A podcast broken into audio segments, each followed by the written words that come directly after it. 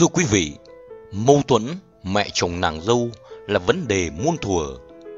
Ngoài cách đối nhân xử thế, bạn có thể áp dụng một vài yếu tố phong thủy để hóa giải mối quan hệ này. Đặt ghế sofa tựa lưng vào tường. Trong phong thủy nhà ở, tựa tường mang ý nghĩa về sự vững chắc, cân đối và hài hòa. Vì thế, tuyệt đối kiêng kỵ cây ghế sofa ở vị trí lơ lửng giữa nhà, phía sau không có điểm tựa nào. Như vậy sẽ tạo cảm giác thiếu sự an toàn, gia đình dễ nảy sinh mâu thuẫn nội bộ, đặc biệt là tình cảm mẹ chồng nàng dâu ngày càng giảm sút. Không bố trí phòng ngủ của mẹ chồng và nàng dâu gần nhau. Nếu có thể, nên bố trí phòng ngủ của mẹ chồng và nàng dâu ở hai tầng khác nhau, tránh tạo ra sự đối xung, khiến mâu thuẫn về mối quan hệ này ngày càng sâu sắc, khó kiểm soát được. Trong trường hợp các gia đình sống ở chung cư, nếu cửa hai phòng ngủ đối diện nhau để tránh cãi cọ, va chạm không cần thiết, treo một xâu tiền ngũ đế ở trước cửa phòng mẹ sẽ hóa giải hết mọi vấn đề.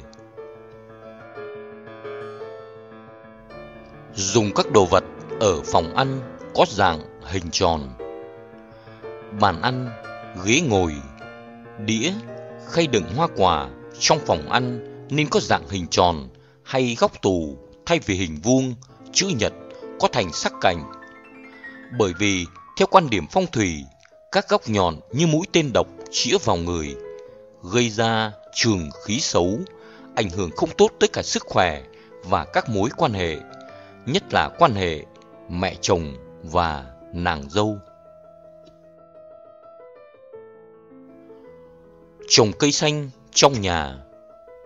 Các loại cây xanh, cây cảnh bonsai xanh mát như hoa bách hợp, hoa cẩm chướng, cây phát lộc và các loại cây xanh được bài trí trong nhà vừa giúp điều hòa dưỡng khí, lại tăng cường tình thân giữa mẹ chồng, nàng dâu. Sử dụng gam màu hòa nhã, mềm mại.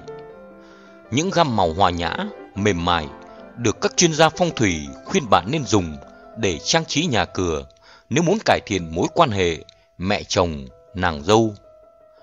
Nên chọn màu vàng sữa, màu trắng, tránh màu nóng như màu đỏ, màu cam, màu vàng đậm, dễ khiến tâm trạng bức xúc, ngột ngạt, và các màu quá lành như màu xanh da trời, ghi sẫm, màu đen, vô tình khiến các thành viên trong gia đình thấy cô độc, lẻ loi và buồn bã.